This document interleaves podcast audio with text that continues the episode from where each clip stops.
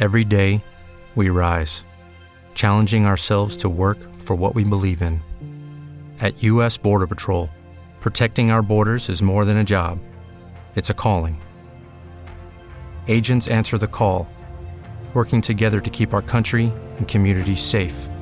If you're ready for a new mission, join U.S. Border Patrol and go beyond. Learn more at cbp.gov/careers. Love this podcast? Support this show through the Acast supporter feature. It's up to you how much you give, and there's no regular commitment. Just hit the link in the show description to support now. Welcome to Mafia, a new podcast telling stories of America's criminal underworld. Gotti assumed the position of head of the Gambino family. And using the name Donnie Brasco, I was able to infiltrate the uh, Bonanno uh, crime family in New York City. Bugsy Siegel is an American mob legend. One man changed the whole texture and landscape of crime in America. Listen to Mafia every Wednesday on Apple Podcasts or wherever you get your favorite shows. What's the easiest choice you can make? Window instead of middle seat? Picking a vendor who sends a great gift basket? Outsourcing business tasks you hate? What about selling with Shopify? Whether you're selling a little or a lot, Shopify helps you do your thing, however you cha-ching. Shopify is the global commerce platform that helps you sell at every stage of your business. From the launch your online shop stage to the first real life store stage, all the way to the did we just hit a million orders stage. Shopify's there to help you grow. Whether you're selling scented soap or offering outdoor outfits, Shopify helps you sell. Wherever and whatever you're selling, Shopify's got you covered. Sign up for a $1 per month trial period at shopify.com slash try. Go to shopify.com slash try now to grow your business, no matter what stage you're in. Shopify.com slash try. Hey guys, it is Ryan. I'm not sure if you know this about me, but I'm a bit of a fun fanatic when I can. I like to work, but I like fun too. It's a thing. And now the truth is out there. I can tell you about my favorite place to have fun Chumba Casino. They have hundreds of social casino style games to choose from, with new games released each week. You can play for free anytime, anywhere. And each day brings a new chance to collect daily bonuses. So join me in the fun. Sign up now at chumbacasino.com. No purchase necessary. VGW Group. Void were prohibited by law. See terms and conditions. 18 plus. Johnny Carson once interviewed Bette Davis and asked if she had any advice for young starlets wanting to get ahead in Hollywood. She suggested take Fountain. Fountain Avenue runs parallel to Santa Monica and Sunset Boulevards in Hollywood and is often used to avoid the heavier traffic. And isn't that what we're all after? A smooth run, no holdups, not only in traffic, but also in life. How do people handle those holdups, the rejections? How do they create a life in the entertainment capital of the world? How do they identify and express their uniqueness in a place where hundreds of thousands are hoping to do the same? Welcome to Take Fountain. Compelling stories from passionate people who've made it, are making it, in Hollywood. Writers, comedians, actors, filmmakers. I'll talk to anyone with a story to tell. Welcome to Take Fountain, a podcast of passionate people working on their dreams. Compelling stories from Hollywood. Your host, Ella James. Jose Arroyo, our guest today, is a writer and cartoonist, currently a staff writer for Conan on TBS. His cartoons have appeared in the prestigious New Yorker magazine. As well as Conan, he's written for Dennis Miller, Bill Maher. He's been nominated for 11 Primetime Emmy Awards for Outstanding Writing and has won twice. We met a couple of weeks ago when I was cast in one of his sketches called Eternakitty. Eternakitty 2.0. So uh, you should get onto YouTube. We'll probably include a link somewhere for you to catch that so that you can see his brilliance in action. Welcome, Jose. Thank you, Ella. Thank Thanks you. so much for making the time. Of course, of course. Uh, I saw you've been nominated for 11 Emmys and you've won twice. So, what's it like winning? uh, winning is a thrill because yeah. you are named uh, with with your peers in the business, and these are uh, the people from other talk shows, variety uh, shows, who've also been nominated, and they're all power hitters. Um, so when I don't know when your bingo ball comes up and, and it's you that wins, Yeah. it's thrilling. It's Yeah. thrilling. Um, the first time uh, happened actually the first year I got on a staff. So uh, that was my, what you would call my rookie season, Right. uh, where I I got a job. I was nominated among my coworkers for an Emmy and then won the Emmy all in my first year. Um, And then it was all downhill from magical. but, a, but a gentle downhill. Yes, exactly, exactly. Well, you know, that's one of the things that I want to ask you. So it- it's great to be nominated and it's great to win, but what happens on those nine other times where you're nominated and you don't win? Ah, well, that's where I. Uh, it's far easier to pretend to be humble than to pretend to be gracious. Right. So it's almost always more fun to win uh, than it is to have to say, "Hey, good job." Daily Show, which of course won many, many times uh, Yeah. in, in, in the past. So, uh, but that's just the way it is sometimes. And, and uh, the true consolation is they called your name. Yeah. You were you were listed among um, the ones who were who were you know considered for the award. So whether you win or not, and I, this may be rationalizing, uh, it's it feels great. You were invited to the party. Yeah. So I want to talk to you about uh, the resilience that you've that you've developed through through doing this. But first of all, let's get a little bit of a snapshot. Where did you grow up? Uh, I grew up in mostly in upstate New York. Uh, so I was the son of a professor at Cornell University, one of seven children that he had, and uh, I was the second in line. And um, I developed an interest in comedy um, just because uh, hearing an early Woody Allen album on a cassette, of all things, um, just flooded my brain with endorphins, made me laugh even though I didn't get half the joke. How old were you? I was like uh, 10, Really? 11, yes. This is something, uh, whatever, however old you are in fifth grade. My fifth grade teacher had a Woody Allen album on cassette, and uh, he played a little bit, and then he let me take it home, and I listened to it. And I had to ask my mother what an, what an orgasm was. and, she, and she claimed she didn't know, and then she said, it's, it's an attack of nerves. That's what I remember. So I go, all right, that's, I still don't Has that impacted the rest of your life? Yes. Yes. Oh my God. Uh, So, so yeah. how did that then play out? As a, as a, as a teenager, you know, were you did you do stuff at school that was involving to get attention. I loved I loved to get to to be the wisecracky guy. Um, I wasn't going to get any athletic awards. Um, I had a, a facility with with language, and maybe it was growing up bilingual. You know, we spoke Spanish in the home and English in school, and Right. so um, uh, I was always uh, pretty good. I mean, at, at- at 12 or whatever, you're, you're doing a lot of puns, you're doing a lot of wordplay and things like that. Pre Uh, dad jokes. Exactly. Right. We'll get to those. yes, yes. So we, um, so and then of course you have a lot of. I grew up one of seven kids, so you have a lot of people to try material off of. You know, try try to get uh, your your brothers to laugh. Yeah. Uh, and so it, it, it kind of built from there. What I found was that I was really drawn to the happiness of comedy, the response, the, the, the pleasure you get out of making someone else laugh, and um, um, and then around college, I noticed that there were opportunities to do stand up. So I cobbled together five or 10 minutes of, of jokes. They were, again, pun heavy, um, but it was a start. Yeah. Um, And um, Do you like being on stage? not as much as I used to. I felt that when I started, it was a guaranteed outlet for my humor. I didn't have to wait to apply for a job. I didn't have to wait for anybody to give me permission. If there was an open mic night, I could just put my name on the list and go on stage. And then the audience would decide if I was funny. But I didn't have to wait for a producer. I didn't have to wait for uh, a writer to send me a script, that kind of thing.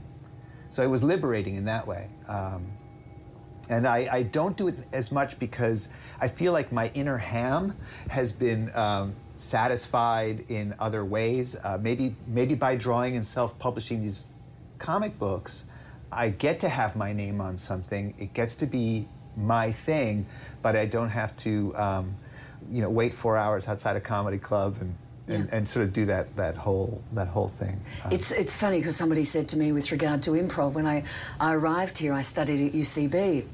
And they said, you've got to work out whether you're going to do improv or whether you're going to be a stand up because you can't do both.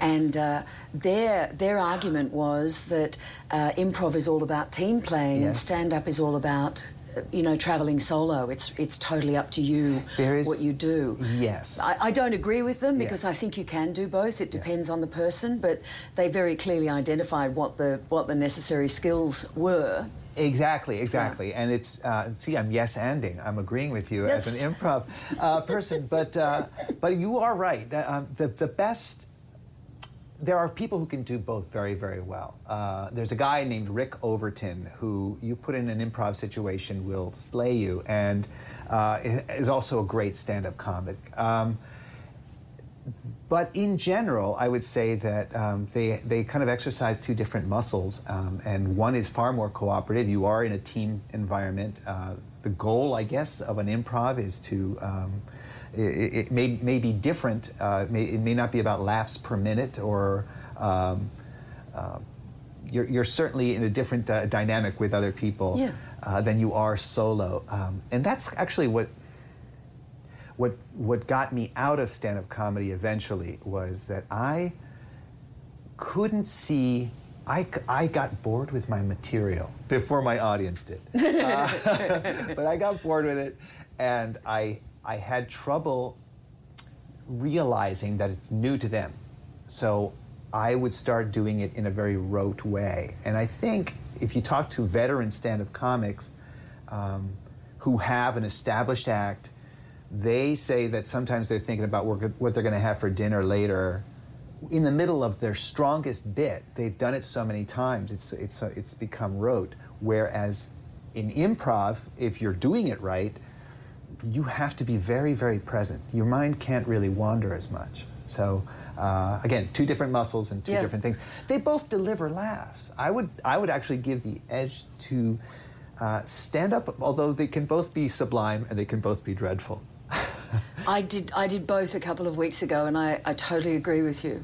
I saw an interview with uh, Peter O'Toole on YouTube this morning, and he was being interviewed about his acting career, which of course was stellar. Of course. And on the subject of learning lines, he got on to talk about these Russian theatre companies from the late 1800s.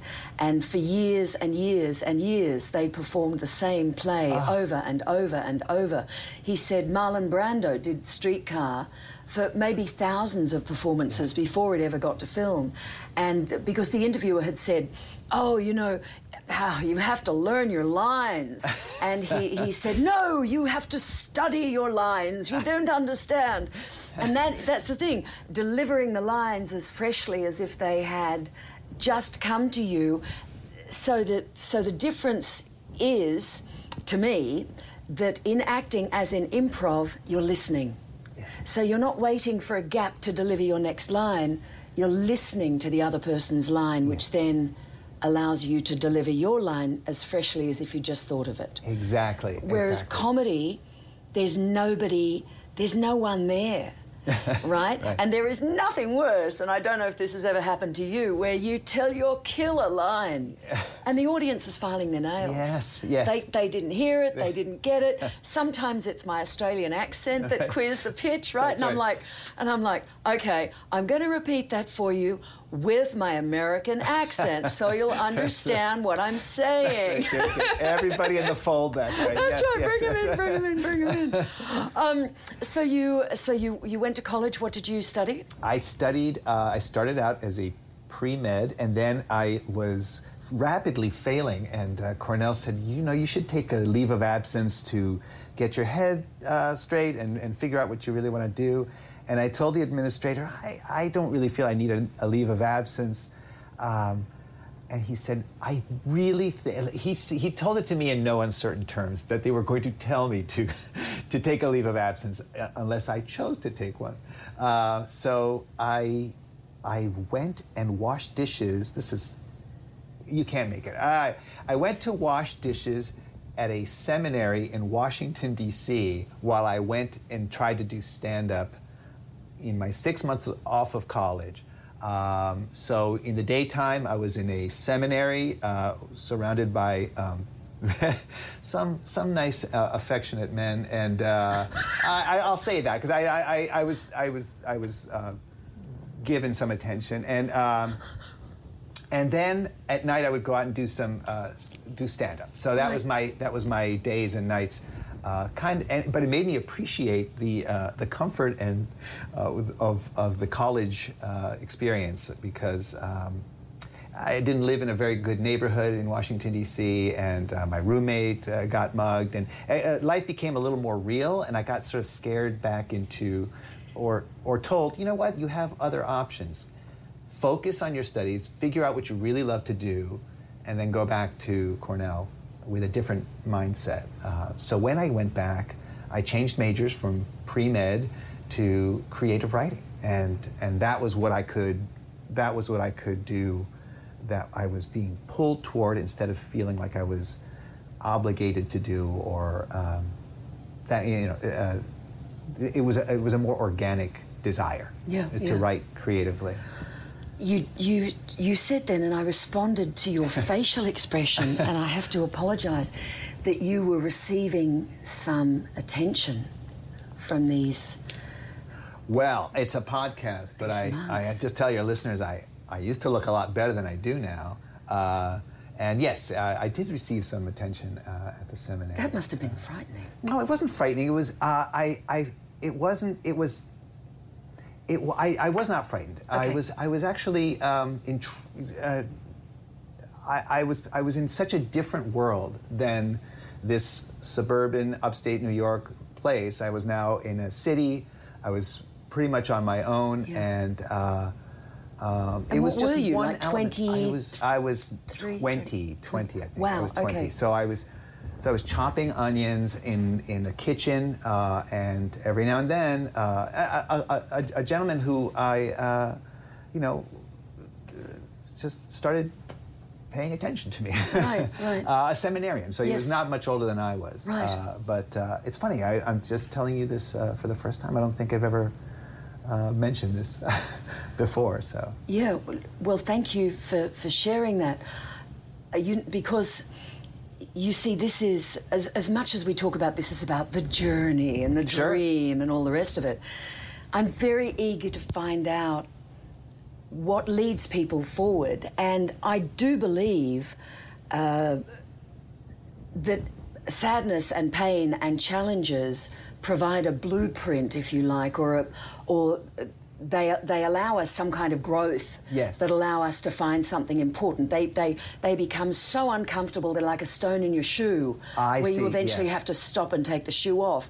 And this it, you're forced to move to a position that is going to be better for you ultimately. Yes, And yes. this, is, of course, is, is what you're saying happened. So you were able to change your major. After six months, you went back to Cornell.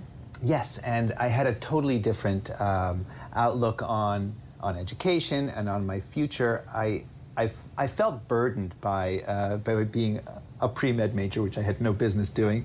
So And- funny. Looking at you now, I'm like, that would be such a funny doctor, right? That would be just Well, too funny. Like, you know, do too- not become a, G- uh, an OBGYN. That No, exactly. um, yes, I, I, I found my, my sort of truer calling. How about that? Uh, because I was interested in medicine, but my truer calling was uh, something in the creative arts, and that was the that was the writing. Um, and after I graduated, I felt a tremendous amount of pressure to get a career job, to do something with a liberal arts major, either teaching or um, teaching or teaching. what else are you going to do? Yeah, yeah. Uh, but anyway, uh, I didn't. Um, I, I, I clung to the idea that I could do stand-up comedy or do something comedy related. And, I and s- did you know what that might be? Had you ever? no, and it was a burden because every holiday I would come back to the house and I would get. I have, I have five brothers and one sister. By the time I was coming back for holidays, uh, they were all either graduated from college, or they had jobs, they had they had stable sort of certain careers, and they were like they would they would tease. They would just say, "All right, if anybody buys a house, make sure it has a room for Jose." in case, you know, in case it doesn't work out for him. They were all busy They were adulting. all busy adulting. Exactly, exactly. So, uh, and uh, you know, I, I'm still waiting for that. I'm Yeah. still waiting to be an adult. Yeah, when I grow up. Yes, Yeah, right. Oh, I totally hear you. Uh, so what? so You're standing outside Cornell. You've got your, you've got your certificate. You're wearing your Yes. mortarboard, and you're like, right, I've graduated. So And then what? And then I go down back to uh, Washington D.C. because uh, I was afraid of New York City. It was it loomed so large in my imagination as the crucible where you'll be either crushed or you'll be refined into gold. You- It's the place where people make it or don't make it. That I thought, well, let me get my chops up to speed in a different city, and then c- at least not come into New York City as a rank amateur. Um, and I did. I, I basically stayed for two years after graduation. I went. I stayed in uh, in Washington D.C. I uh, I met my fiance there. We moved together to New York City, and I began to hit the clubs. And I began to try my material uh, at a place called the Improv and. Um, uh, Stand Up New York and these places. Uh, the Improv is closed, but Stand Up New York is still there. And um, one of the early highlights was being told by uh, Silver Friedman, who, who ran the Improv at the time, "You're good. We want you to come back here and work out." Now, by that, what they mean is we want you to show up and wait for a spot to be available for you to do your five minutes, and you may have to wait till two in the morning to do your spot for four people and that was again the hard road, the the dues paying Oh, part you're of it. telling me I Yes. I've done that. Yes. I've, I've I've done that, and I had one person in the audience, and they had consumed so much liquor that their head was lolling, Yeah. and then in the middle of my set, they just put their head up and screamed an, an obscenity, and and you know said I was pretty, and then fell asleep again. Adorable. Oh my but, gosh. But that's what it is. Yes, and he was probably waiting to go up after you. Yeah, well, So, yeah. You don't know. I just think Ah. you crawled in from somewhere, but yeah, but it's what you, this is, and then you've got to get up in the morning, and so you get to sleep at four, and then you've got to get Yes. up at, at, at seven At a work because time. you've got work or you've got an audition or you've got to write or you know, so it, it's Yes. um, it's a it's a huge thing. So you kept working. I the did that. I would take day job. I would take temp jobs, so that I would not get attached to anything for too long, so that I could call my own shots or call my own outs if I need, if I had an audition, um, or if I had to do stand up or something. I because I've, I'm very mindful of uh, if you if you're going to give your time to somebody, you're giving your time to them. Um, so that I, so I always built. I said I'm just going to stay at entry level jobs where they I can easily be replaced. I don't need a lot of money, Yeah. and I'll just be free to do. What are you art. talking? You've got a you've got a fiance who's moved to New York with you, and you've got six siblings with true. houses and This spare rooms. true. There was a lot of There was a outside bit of pressure, pressure, right? A, lot, a little pressure, for sure, for sure. But it's always great if they give up hope, because if they give up hope on you, then you're free. And I felt like I was the. Um, uh, the bohemian, the art, the artist, the oh, you know, he's just following his own path. And if you have seven children, one of them can be that black sheep, and it was it was me at that time. So uh, I was tolerated and I lo- and loved and everything. And uh, so, um, but in terms of like my, my personal needs, you know, we I just we we ate a lot of spaghetti, and that was just what you do. And and it doesn't matter if you're doing it for what you love anyway. So Yes. you'll do anything. Uh, What was the first big break? the big, the first big break uh, was discovering that Jay Leno had a fax line that you could submit material to him, and he would do it on the Tonight Show. The reason this was, I no longer exists. I'm The going to Tonight support Show- the audio of this to give you a description of my visual where my jaw just hit the desk. Yes, Okay. a, a gif of a, whole jaw falling.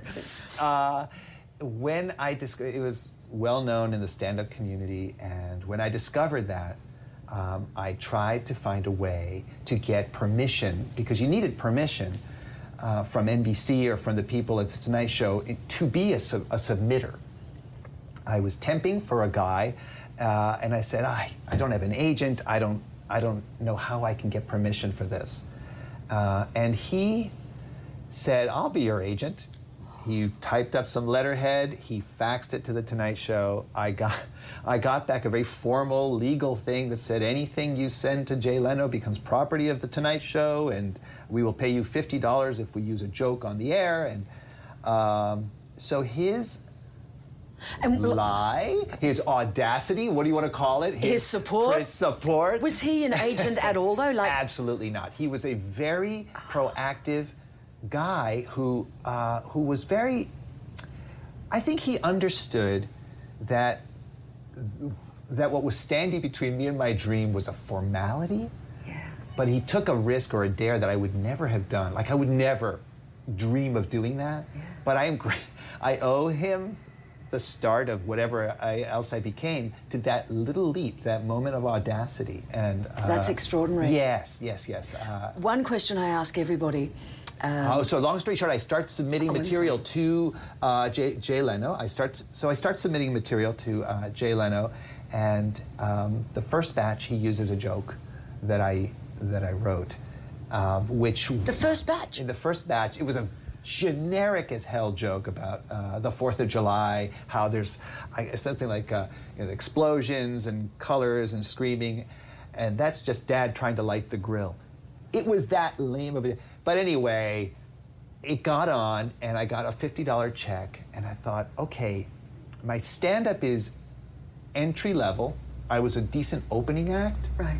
But this is uh, ab- validation from a stranger, and he used a thing on national TV that I wrote. Yeah. So uh, that just, you're saying, but in terms of a breakthrough for my ego and for my um, sense of that I was in the right job or doing oh, I've the got right shivers thing, just.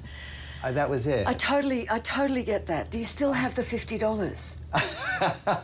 no, I think that was, I, I should have kept the check. I might have the check stub, believe it or not. Um, but that's just because I'm a hoarder.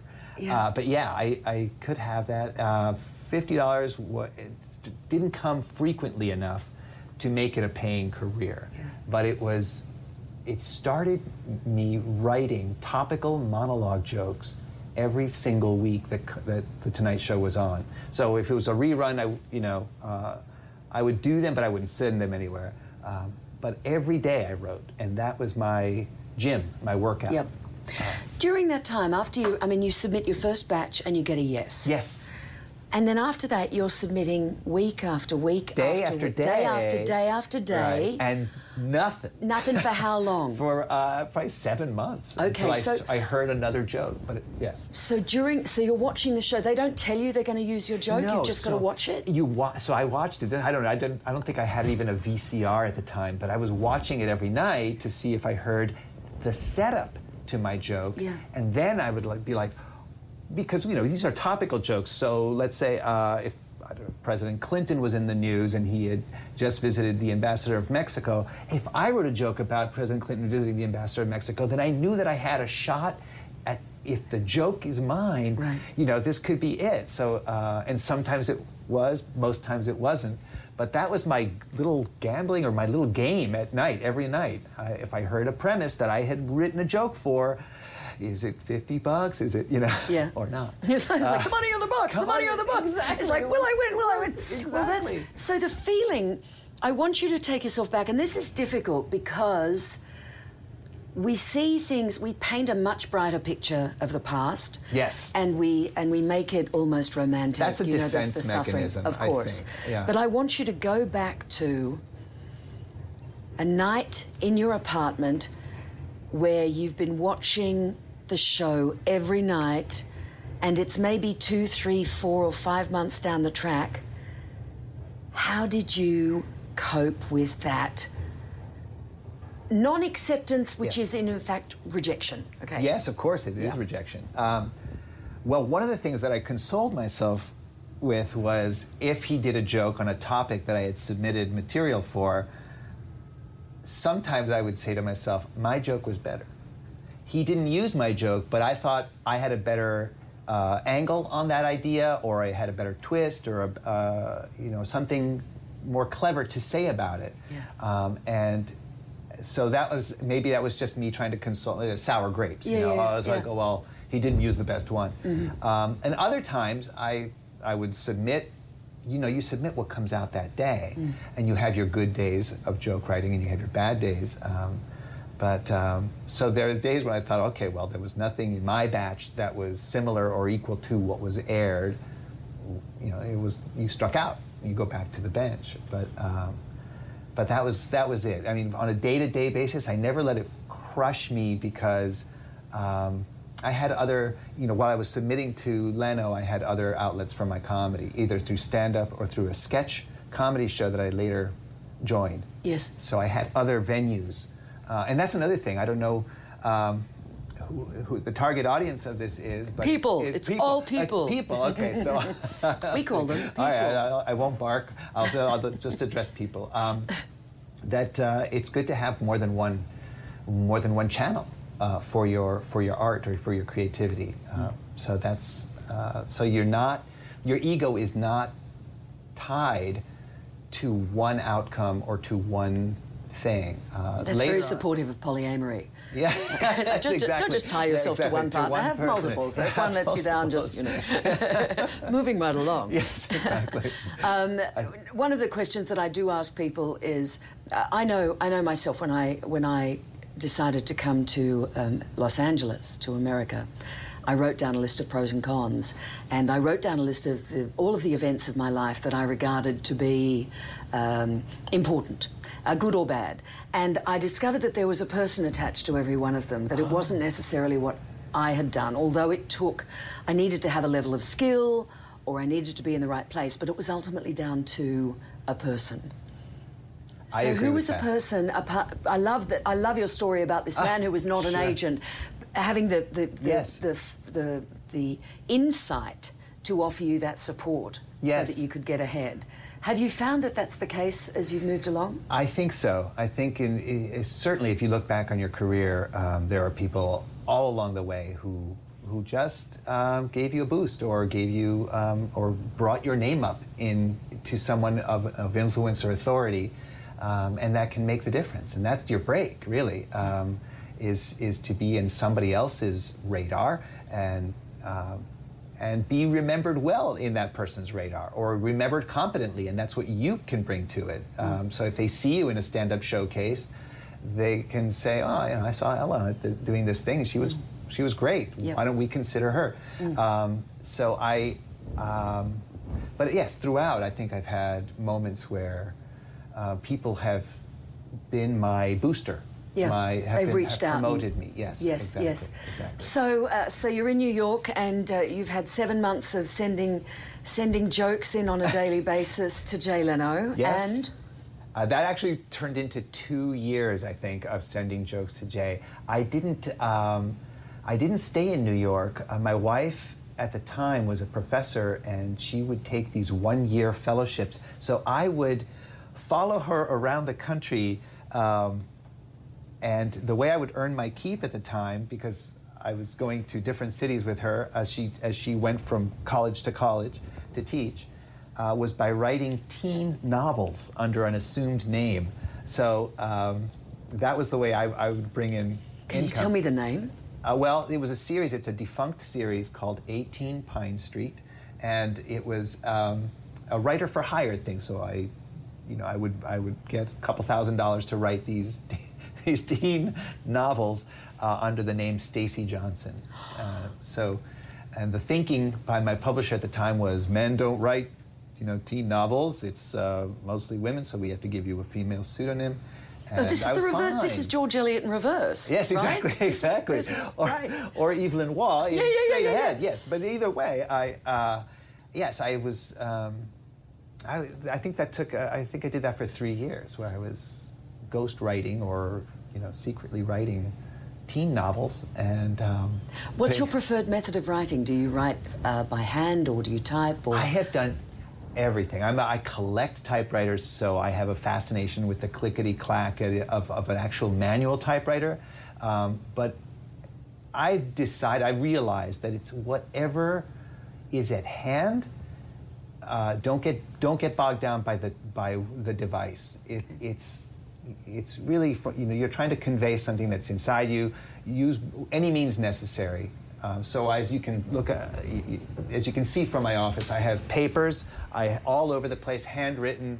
I have sketches, um, and then I have uh, stuff, you know, files and files on my computer. It doesn't matter as long as you get it out. Um, so, I heard I heard another interview that you did where you said that um, in these writers' meetings where you're all waiting to pitch a joke, that you sketch. Sometimes, yes. Uh, during the during the meetings, I, I find someone who's not looking at me, and I draw their profile or I draw their one a colleague, a fellow Right. writer, and uh, and if I'm not disgusted with the outcome of it, I, I usually post it on the wall. Oh, that's so cool. Yeah. So. The other thing, and I might have this wrong, was something about somebody telling you she had written a book and it's about drawing ever increasing circles on a page. Yes, Lynda Barry. Right. Uh, I, in one of her books, talks about breaking through um, periods of, uh, of, of writer's block, or um, in her case, maybe um, you know, create a creative block for how to work on things um, by this sort of meditative spiral. Um, and I, It is Ryan here, and I have a question for you. What do you do when you win? Like, are you a fist pumper? A woohooer, a hand clapper, a high fiver. I kind of like the high five, but if you want to hone in on those winning moves, check out Chumba Casino. At chumbacasino.com, choose from hundreds of social casino style games for your chance to redeem serious cash prizes. There are new game releases weekly, plus free daily bonuses. So don't wait. Start having the most fun ever at chumbacasino.com. No purchase necessary. VGW Group. Void were prohibited by law. See terms and conditions. 18 plus. Judy was boring. Hello. Then Judy discovered ChumbaCasino.com. It's my little escape. Now Judy's the life of the party. Oh, baby, Mama's bringing home the bacon. Whoa, take it easy, Judy. The Chumba life is for everybody. So go to ChumbaCasino.com and play over 100 casino-style games. Join today and play for free for your chance to redeem some serious prizes. ChumbaCasino.com. No purchase necessary. Void were prohibited by law. 18 plus terms and conditions apply. See website for details. I don't know if it's just to, to give your your monkey mind something to focus on and letting your subconscious work on the problem, but um, yeah, she talked about drawing ever widening spirals. Oh no, I love that. I think yes, I don't. I think that's great. I mean, anything Yes. that can get you out of that uh, that funk, because writing, uh, writing isn't writing. Writing is editing. True, true. So I find, and I, I'm not a, really a writer, but I have to write some of the stuff that I do, whether it's for my blog or, or for this or for my comedy. I have to just get it out on the page first, and then I come back to it. And it can be minutes, hours, days, months, years before I come back to it. Yes, yes. And invariably, there's always something that can be reworked in some way, shape, or form. Yes. So important to get it down rather than throw it out and think because I self-censor. I'm like, do you do that? Like, oh, that's not good enough, or no, I can't do that, or Yes, every I think every good writer has a draft file of stuff that didn't meet their own standards, um, and it's it's healthy. Otherwise, you're just emitting, you're vomiting, you know, and that's uh, without without editing or without sort of reworking something. Um, it gets a little self-indulgent. yeah. Um, so we, as readers and as and as people and as adults, have acquired some standards for what we either find funny or, or good good writing, um, and it's logical to try to rise to those standards that Yeah. most people have. Uh, and um, I, for me, I um, I do I, I tend toward perfectionism, so I keep things a little too long sometimes. Mm-hmm. But uh, that's a flaw. You you actually have to find that balance between. You have to liberate the Yeah, a little bit. Liberate them. Let them out of your heart. Yeah, right? Exactly, It's hard. You It almost is. need to become a different person. And uh, so you will appreciate this story. A friend of mine gave me some comedy that he'd written the other day. Uh-huh. And, uh, and he said that he'd shown it to somebody uh, very close to him and that they had said, Darling, no, this isn't funny. Ah. And I said, You must never show anything to your partner unless they are a writer Yes. or a comedian Yes, or, yeah. or, you know, so that they can offer something. Because it's very, it's very usual Yes. for somebody, you know, um, I used to sing for, for my aunt. And, uh, and I'd say, what do you think? And you know, she'd say, well, you know, you're, you're not really Celine Dion, are you? so they're comparing you to people who are really at the peak good of at their that, careers, right? Who are getting paid millions in Vegas. That's a that's a harsh comparison to someone who's try, really trying to entertain you. Well, Uh, and that's, but you must, ne- like, do you show anything? When, when is the first time you'll show something to someone? that's in a, in a job where you're trying to come up with co- uh, comedy for that night. You can't be too precious. You have to um, get it to the level where you're not horrifically ashamed, where it's grammatically clear, and then you send it in to be uh, thumbs up or thumbs down by the group, by the writing group at Conan. So you can't be too precious. Um, but um, you know, you hone everything.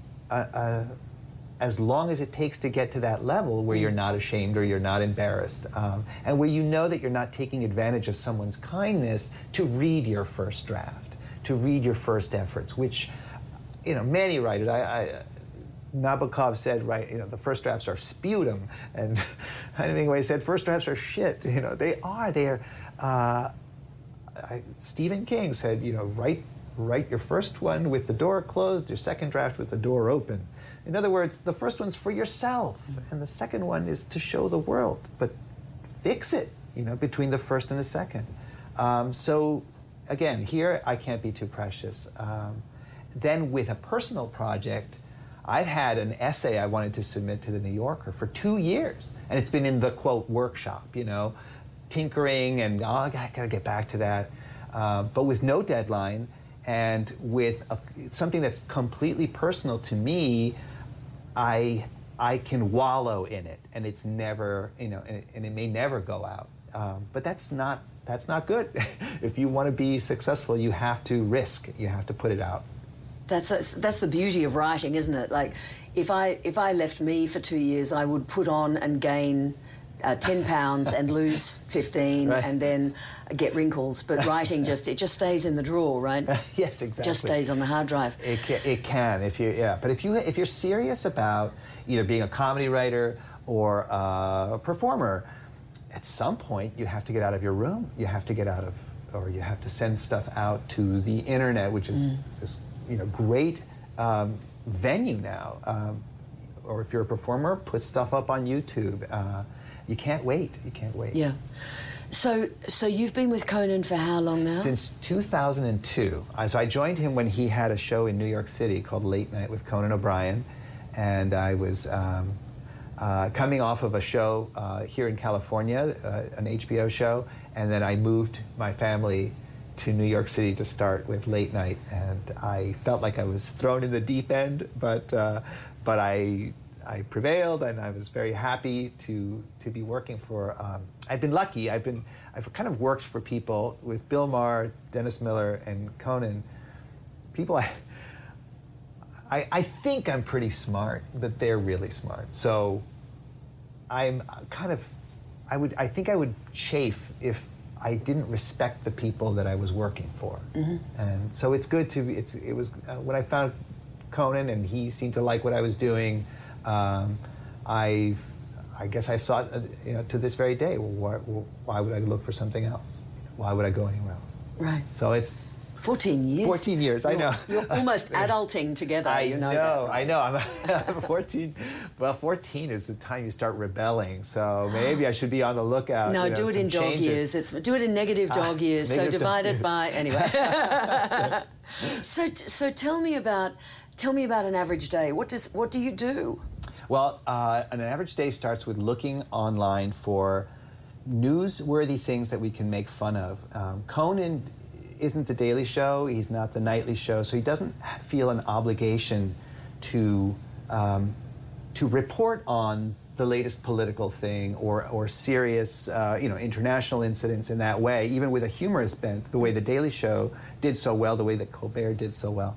Um, but uh, we do find trends in the culture, um, fads, little, you know, small, not smaller, but less um, politically volatile things, uh, and we joke about those. Um, At this point, here is a commercial for Eternity 2.0. exactly.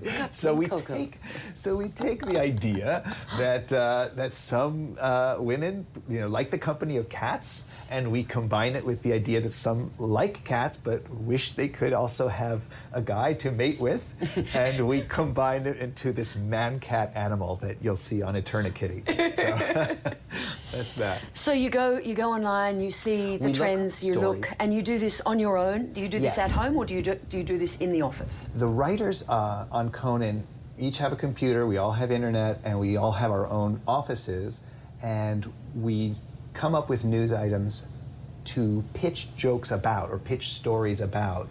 And then we have a 10:30 or so meeting in the morning, and the the ideas come out to the arena where 10 This is like writers Gladiator. a little bit. Uh, Open the gate. it- it- it's it's it's a, it's gladiator, but I, I s- sincerely believe that it's everyone's hoping for the best idea to win. It's not I want to put my idea, no matter how flawed, up on you know in front of Conan. Yeah. Because here's what happens: you pitch your ideas at 10:30. Hopefully, the best ones get get picked, and they're developed into either a parody commercial, a sketch, um, you know, um, a, a series of graphics or something.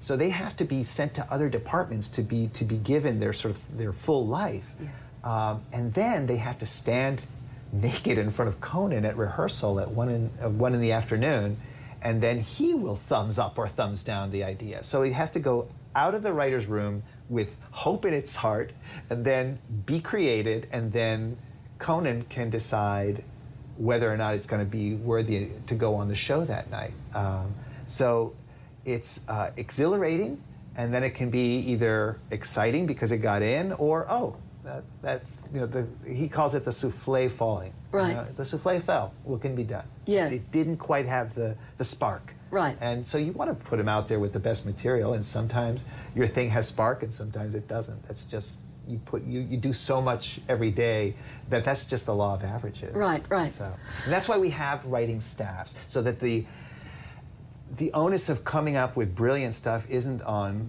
one or two gifted people. It's a, it's a democracy. It's you know somebody we say we may have the hot hand you know today, and I might have it tomorrow, or I may have a cold spell for four days, but everybody has to contribute, um, and and sometimes it's somebody else's sketch and, or time to to shine. And Conan has a, a staff so that he's never out there uh, with nothing.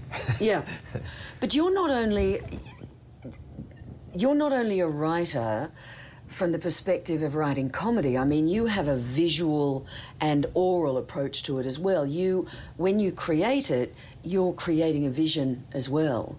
Uh, yes, I, I've always loved drawing, and um, back in college, I was failing math, and the, the Cornell said, "Look, we gave you the remedial math class, and somehow And you're 25. and you're 25. We're either going to give you a, a graduation or a job." But, uh, no, he. They said you can take an art class instead of math and it'll sort of fulfill the same requirements for the for the for the degree. And i was delighted. So i went from failing at math to going to this art class this drawing class um, that again lit up a, a, a lobe in my brain that has you know lit up every time I, I draw. It's just something that I that I discovered that I delighted in. Uh, but it's even more than comedy. It's something that you say, well, how dare you even try to, to put your comic books or your, your drawings out into the world? Uh, everybody has some ability to draw. Everybody draws as a kid. I felt like I had no right to. Really? Oh, absolutely. Really? you must be right. really hard on yourself. Ah. right? Uh, Where does that come from? Do you like? Does that come from anywhere? Does it come from inside you? Is it I something that happened? Or I think it's a mix. I think everybody is. I don't know if there's one thing. Um, uh, my father was a very high achiever, and I think you know I aspired to be a high achiever. I, I may have had a an I'll show them feeling when uh, the brothers were teasing me about not having, you know, still temping at 27. You and, know, that and kind of you were number two. So And I was number two. So the older one, he was almost like a third parent, very responsible, very. And then I was the jester. Mm. And then others sort of found other ni- niches. You know, Adults. Uh, they were adults. Oh yes, they're in, they're in business, they're in management, they're teaching, they're, they work for colleges, libraries, and so on. They're all very uh, unintegrated members of society. Uh, and and uh, so I, I don't know, I just felt that I wanted to achieve something at my level in my field of, of interest in with my love of comedy that would maybe uh, allow me to keep hold my head up at the family reunions. Right. So uh, so I didn't um, I didn't take any you know career defining jobs. I, I stayed loose uh, so that I could follow my dream. Yeah. Um, and then and, And so look at you now. high- well, Well, that was that that you know. Dreams are funny things because the clo- I don't believe in goals. Uh-huh. I think they're God's comedy. Ah, okay. because the closest, the closer you get to one, it morphs into the next level, and you never actually get the chance to pat yourself on the back or congratulate yourself or No. feel that you have a sense of achievement. Do you find that? This is true. This is true. There are uh, some outside imposed um, uh, finish lines in in Hollywood, the Oscars, the Grammys, the Emmys. These are finish lines for something, but the person who attends these award shows is no 99% of the time is no longer doing that project. So if they win, even even on TV, if you if if you win for something, uh, well, that was for an episode you did eight months ago. What are you doing now? Uh, but they are those those finish lines are the award shows or things like that uh, that tell the outside world, hey, we appreciate what you did. But I'm I'm pretty sure the artist who's picking up that Oscar is thinking, okay, what's my next thing? What's well, my next Brie gig? Larson flew out the day after the Did she? the Academy Yes, Awards she- to get back on set. to set. get back on set. You know, she made three trips from the other side of the world for uh, those promotional. Um, interviews that they have to do Yes. during award season, Yes. and then she was bang, she was out of there. So totally, totally get that. Exactly, exactly. You so, know- so no, um, no permanent uh, uh, uh, finish lines, of course, uh, except the cosmic permanent finish line. But uh, until you reach that one, um, yeah, it's a process. It's an evolution. Mm. So you uh, you go from project to project, or So, in a world that measures itself on projects, completion, levels, and awards, how do you? I may have said awards twice then. I have them on the brain. how do you check in with yourself and feel your own success? Oh, um, well, I, I'm a little bit allergic t- allergic to patting myself on the back. I tend to, um, except when I'm doing a, a podcast, but uh, I tend not to um, fixate on the, the lows or the highs too much. So I, uh, uh, one thing that sort of keeps me sane or level-headed is that there's another show tomorrow, and I've got to turn something in at 10:30 for it. So you can neither spend too much time bemoaning your failures or patting yourself on the back for your successes, and that cuts off the edges of the extremes of your career uh, a little bit. And you have to focus on today and tomorrow and the next day, which really, I mean, without getting all zen on it, is is You're maybe get the zen way. if you like.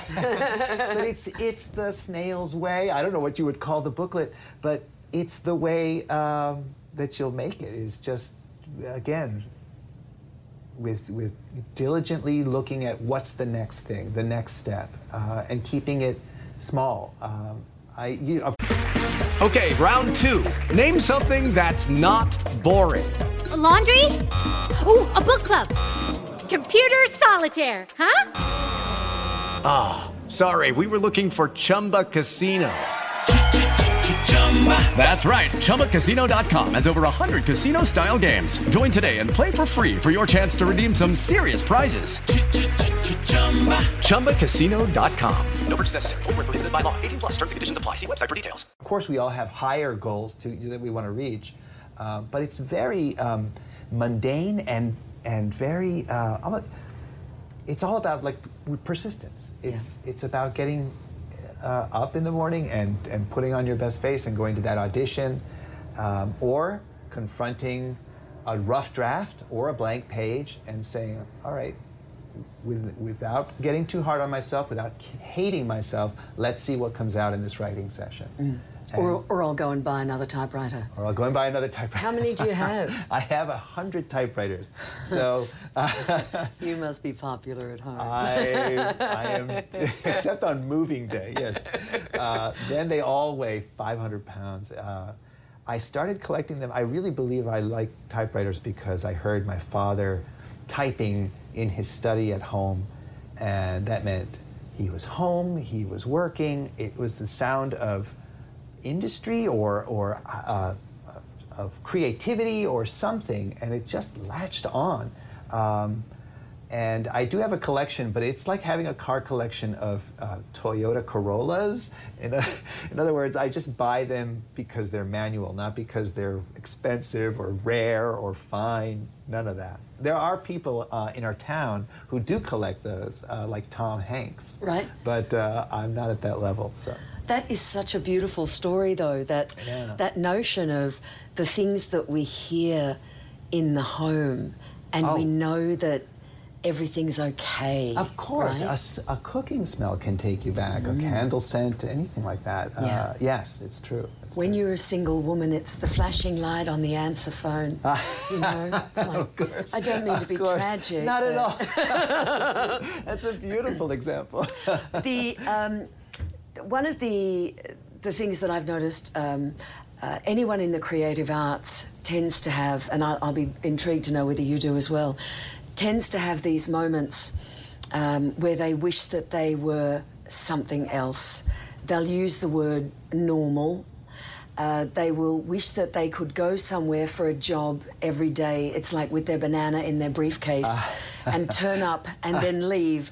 And, and on the way home, excuse me, say, oh, uh, you know, I have to pick up some milk, and and then this weekend we're going to do this, and uh, and you know, like it's all about the children and the family Yes. and so on. Whereas for artists, it's. Um, I had to cancel something because I had an audition on Saturday. Like, Yes. and, and, and people who aren't in the industry, are like, what do you mean you're working on Saturday? I don't stop working. You don't. You don't. And so I- do you stop ever? I don't think so. And I think as a creative person, you are blessed and cursed with having a restlessness um, and a, a- combined with a curiosity about what you can come up with. Um, so that doesn't really shut off. It's not like, a, and in fact, that's why I took reg, usually boring day jobs, is because I knew that I had this other outlet for my creativity at night when I was doing stand up. Um, and and I actually feel sorry for people who don't have this restless creative urge. Um, but it's hard to turn off. I mean, you do you do want to, especially if you're still if you still haven't made it to, to your definition of making it, well, sure, then, then you're on the clock all the time. There's always something, another class you could be taking, another uh, audition you could be going to. So, um, but even, even when you get to a certain level of security, um, then it's impelled, then it's coming from inside you. Well, how can I beat my best? How can I top the thing I did last week or last year? Um, and that never stops. Um, the other thing is, and again, this I say this with uh, with joy, is if you have trained your mind or or if you've opened your mind to being creative, um, you get little presents throughout the day. Some turn of phrase that just comes in, and it can come in at 9 p.m. It could come in when you're driving home, and oh, okay, I got to remember that and write it down. Um, so you never turn, you don't turn it off. It, it just sort of gives you little little sparkles. You can't rely on them. That's Mm. why we have offices and, and work hours and so on. But uh, What but stimulates you? what stimulates me? Um, I- it's hard to know uh, how to answer that. Music, nature, books, Ah, I see. I see. television. I get, I love uh, cartoons and visual comedy. When I was growing up, I read Peanuts. I identified with this humorous comic that had a sad boy as the center of it. So it was a kind of combination. Uh, somehow it was funny or endearing, and yet this kid, you know, in panel after panel, I'm so depressed. Um, so it was an odd it was an odd thing. And later on uh, calvin and hobbes these are cartoons. They, they're just they're immediate. They're they're just little pellets of happiness. Uh, they're they're brief. They're and and you can you, you know flip spend an afternoon flipping through a book of them or just get them daily if it's a if it's you know something in a newspaper or online. Um, so yeah visual art is uh, you know, ex- excites me um, more than more than most things. Um, I, I, I unfortunately I, I feel like I have stunted my growth musically. I am stuck in the 90s or 2000s at the latest. Uh, so um, that's uh, an admission of of just the way my mind is uh, is geared. I I like sad songs from the '70s, dance songs from the '80s. It's really easy to be sad about songs from the 70s at the moment because they're all dying. They're all dying. Right. What a run this is. I year know, has this had. is crazy. Yes, Right. and I, I had just seen the Eagles uh, documentary on Netflix, and Mm. then Glenn Frey goes, and uh, anyway, uh, but yes, thank you for the music, everyone. Thank Yeah. you for the music. you will not be forgotten in my car. I will. T- I will sing you forever. Um, but uh, for as far as uh, uh, what what stimulates me, I would say it's it's wanting to do a good job here with topical news, cartoons and cartooning and and uh, drawing, and um, and then I say music third. Although I am in awe of music, I respect music very much. I'm just Do you play anything? uh, very poorly. Uh, absolutely. you have a triangle? I have a. Oh, I no. a- no. Tell us, tell us what this is. This is a this is a ukulele, and when I say I play it poorly, I'm not exaggerating. So. Uh, oh, come on, can you can you give us a uh, little something? uh, sure. Um, raindrops keep falling on my head.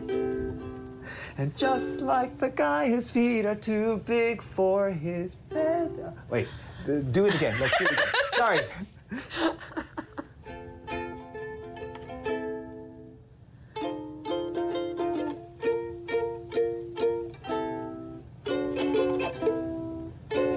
Okay, I think that's enough torture for That's your, so- your, your that's listeners. so cool. Sorry, um, I don't. I do not see a delete button on that machine. No, there isn't one, and it's Oh, mine. Stand back. God. Um, All right. Now, so uh, you raised something. You raised something before, and I can't remember the context of it, but it was it was uh, it was something I wanted to ask you about anyway. And that Oh, let's is- ask the court stenographer. Can you just read back the last 20 minutes, right. please? Yeah, that's right. Clack, Thank clack, you. clack, clack, clack. All right. um, that notion of and look, can I apologise? I should have turned my phone off. Oh. And the reason I'm buzzing or so- something? I don't It even is- It is buzzing. I'm just going to turn it off because I'll tell you something funny, and you might be able to use this. But I've been getting calls from a, uh facility in Texas Uh-huh. from an inmate Oh no. who would like to chat with me. So I get that voiceover recording from like on serial. You know, this, is a the collect call from, from. the Texas Penitentiary. That's yes. Why don't you take my calls, Ella? Every I, I people keep saying to me I should take the call, but I'm too scared. Ah, that's an interesting situation. I don't know how did they. Uh, first of all, I. Very often, That porno that I did, clearly. Clearly. That's a Um, joke. Sometimes call call centers are actually run in prisons in the United States. So a lot of these um, uh, robo not robocalls uh, call centers uh, are are operated by inmates, and so it's possible that your your number was part of a list and that they were actually doing uh, some some mass callings and uh, and yours Well, stuck out. Anyway, Um, that's my exciting life. that's very Enough exciting. Actually, not at all. I think that's very. I think we can do something with it. So we'll have it. I'll give it to you it. after this. I've, re- I've kept the recording because I, I Oh thought somebody should do something. That's uh, funny. Well, we had a coworker here who also got some unintended attention from a prisoner, um, and uh, be, was a diehard fan of this uh, individual. I won't name, but um, started sending them fantasy fiction about uh, how how they could hook up and, uh, and included some line drawings, which as a cartoonist I found amateurish at best. But uh, but anyway, uh, There's so a you're- certain naive style to Yes, there's a them, but naive yeah. style, exactly. You said something a little earlier, and I can't quite remember the, the context of, of, of what it was, but it was along the lines of, and when you reach your success, whatever that may be for you. Yes. So, what is success for you today? Very, uh, that's good.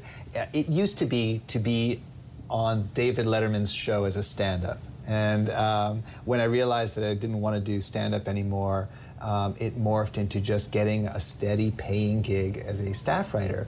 Uh, well, that happened in 1998. That was my first staff writing job on a, on a TV show, and so that was one level of making it. Um, and then because you've reached that level, now it has to be something else. I can look back and, and say, uh, I'm providing for my family. We have a, you know, we have a mortgage, I have a beautiful daughter, and, um, and this is all thanks to my ability to do my job. Um, so the question was, you know, what, how do I define making it? Yeah. Um, now it's being able to continue to produce material for the show and also to have something extra or additional to work on to um, that because right now I give my material to Conan and it's filtered through Conan's sensibility, the TV show's sensibility. Uh, but there are other facets, uh, we want to say.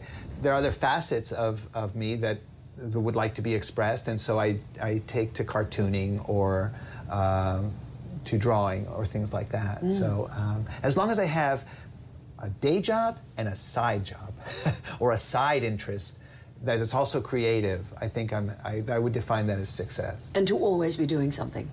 To always have something in the hopper. Right. Uh, I, I think I've mentioned this before. I, I, I don't want to be caught by the Grim Reaper with a with an empty table. I want him to come up to me and say, "Oh, you look like you're busy," and then, and then take off. You know. That's what he sounds like. That's exactly what he sounds like. That's kind of a smoker's. So you mentioned you mentioned your um, uh, your cartooning, your comic books. Um, I've read one of them, Seething with Joy, Volume One, and I, I just Thank loved it. you it's so much. so gorgeous. Thank you, thank you. Yes, I, I started uh, drawing comics uh, and submitting them to the New Yorker back in 2007 uh, when the Writers uh, Guild went on strike. So I found myself with some free time, and I had always wanted to submit cartoons to the New Yorker, and. Um, I got to a certain level, I I thought, of my drawing that I could go there, uh, at least, if not with my head held high, with my head held level. And I, I turned them over to the editor at the time, and um, he took them and he said, uh, he looked over the drawings and said, We have a lot of artists here who work in a naive style, but yours isn't good enough to be called that. And it was devastating. But then he quickly said, But your comedy is good, and I'd like to see more of your stuff. So that was being batted down and then raised up. And then I started making a pest of myself over at the New Yorker uh, ca- cartoon uh, day. And uh, eventually, two of my cartoons made it in. And that was the validation I needed to say, okay, well, I'm not, may not be the best artist, but I didn't devote myself, my life to becoming the best artist. I devoted my life to being a humorist. Uh, and uh, so, so uh, if, if the jokes are good enough, he'll buy the cartoon. Um, and then that's what made me decide that well, if I can do that for every now and then for the New Yorker, I can also do it for myself with ideas that don't fit the show, that don't fit the New Yorker, that are just outlets for my Mm. opinions or my uh, axes to grind or my political thoughts or whatever, or my whimsy. You know, I. I have a cartoon called I love that. Emergency Garnishes. You know, these things that you could toss into a plate at the last minute, like dice. You know, it's just silly stuff. So uh, it's an outlet for what doesn't fit on the show. I love. Can you please do one called My Whimsy by Jose Arroyo? My Whimsy. Because it's just kind of cute. Emergency garnishes is excellent. Yes, thank you. You could uh, there's a you could you could put uh, a fan your keys on a plate. You could a tangle of earbuds. All these things can work as side garnishes on your plate. Uh, And the tangle of earbuds, I totally get. right? You have a I'll have a burger. There's no way you can wrap those things up, and no matter where you put them, as gently as you put them, it's, Exactly. it's like Medusa when you get them out Yes, again. It just coils itself into an, Mm. yes. I love the way you see life. Thank, Thank you, you. for your time. It's just been joyful. Thank you not so even, I'm not seething with joy. uh, so your comics, uh, they're available online. They are on Comixology.com has a um, has a, a digital version of Seething with Joy Volume Two, and that's where you can look for my comics. Um, there are some panels that I've done that I've featured on my media page of Twitter. So uh, go to at Seething with Joy and look in the media, and you can scroll down. You'll find some of my comic panels there too. Perfect. Jose Arroyo, thank you so much It for was your a time. pleasure. Thanks for doing this. Yeah. Ella. Thank you. See you on Fountain. You've been listening to Take Fountain with Ella James. For more, like us on Facebook and follow us on Twitter. You can subscribe to the podcast at Audio Boom, Stitcher, iTunes, or your favorite podcasting app. This has been another quality podcast production from Bytes.com. Welcome to Mafia, a new podcast telling stories of America's criminal underworld. Gotti assumed the position of head of the Gambino family. And using the name Donnie Brasco, I was able to infiltrate the uh, Bonanno uh, crime family in New York City. Bugsy Siegel is an American mob legend. One man changed the whole texture and landscape of crime in America. Listen to Mafia every Wednesday on Apple Podcasts or wherever you get your favorite shows.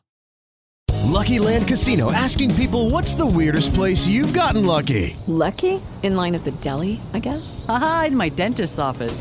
More than once, actually. Do I have to say? Yes, you do. In the car before my kids' PTA meeting. Really? Yes. Excuse me, what's the weirdest place you've gotten lucky? I never win and tell. Well, there you have it. You can get lucky anywhere playing at LuckyLandSlots.com. Play for free right now. Are you feeling lucky? No purchase necessary. Void where prohibited by law. 18 plus. Terms and conditions apply. See website for details.